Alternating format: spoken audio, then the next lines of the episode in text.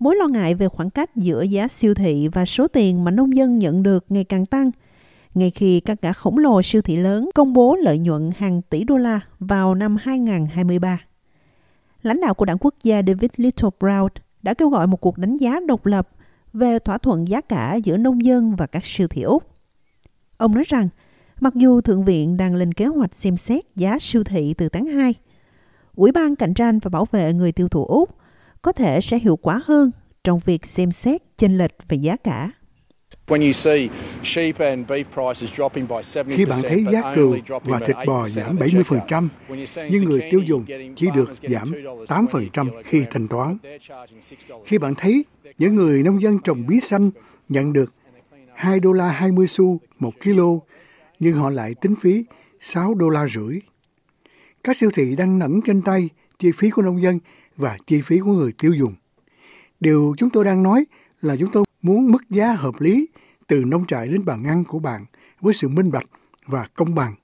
Và những người thực hiện điều đó phải là ACCC. Giờ đây, chính phủ đã công bố một cuộc đánh giá về quy tắc ứng xử đối với thực phẩm và hàng tạp hóa do cựu Bộ trưởng Liên bang Gray Emerson lãnh đạo.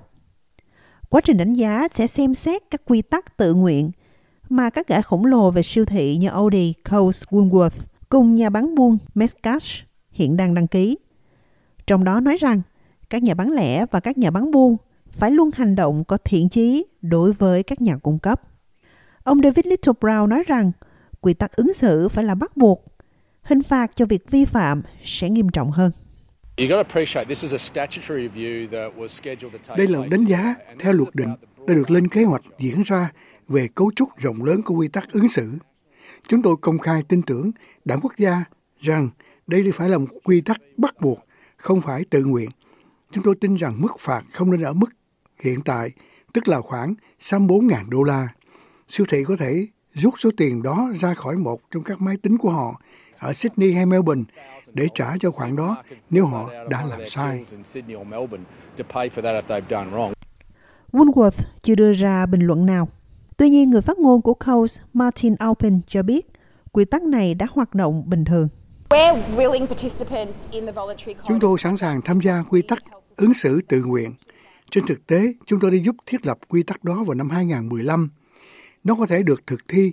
Chúng tôi tin rằng nó đang hoạt động hiệu quả.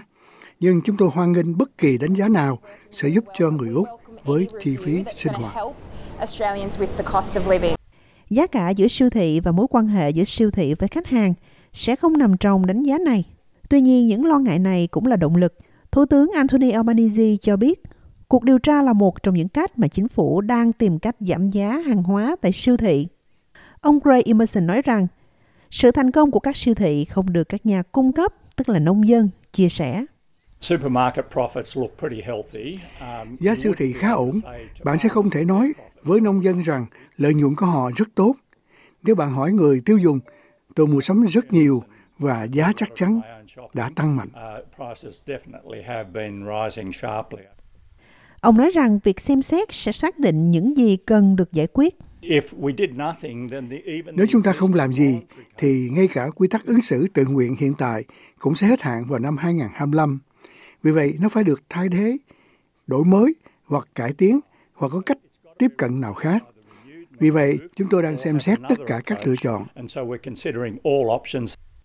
Ông Martin Alpin, đại diện cho Coles cho biết, Coles không ngừng nỗ lực giảm giá và hành động công bằng. Chúng tôi thực hiện sứ mệnh giảm giá trong hơn 10 năm nay. Đó là điều chúng tôi thực sự đam mê. Chúng tôi tiếp tục tìm ra nơi có thể giảm giá cho khách hàng của mình. Đó là khoảng thời gian thực sự khó khăn do lạm phát trong nhiều ngành công nghiệp. Chúng tôi biết rằng khách hàng của chúng tôi cần có khả năng thanh toán hàng tạp hóa hàng tuần và đặt thức ăn lên bàn. Chủ tịch Liên đoàn Nông dân Quốc gia David George Hinkey cho biết, ông hy vọng việc đánh giá này sẽ dẫn đến một số thay đổi tích cực. Điều chúng tôi không muốn thấy là một cuộc điều tra khác đưa ra các khuyến nghị không bao giờ được thực hiện. Trước đây chúng tôi đã có các yêu cầu về lĩnh vực tạp hóa, đã có một số khuyến nghị rất mạnh mẽ được đưa ra. Nếu chúng được thông qua, chúng ta sẽ không có cuộc thảo luận này vào ngày hôm nay. Điều chúng tôi muốn làm là thấy một số thay đổi có ý nghĩa, không chỉ xung quanh luật hàng tạp hóa mà còn chung quanh chuỗi cung ứng và luật cạnh tranh để chúng có thể đạt được sự minh bạch tốt hơn cho nông dân, bảo đảm rằng có sự công bằng trong hợp đồng. Nếu ai đó đã vi phạm một phần nghĩa vụ của mình, họ sẽ có một hình phạt để mọi người phải chịu trách nhiệm.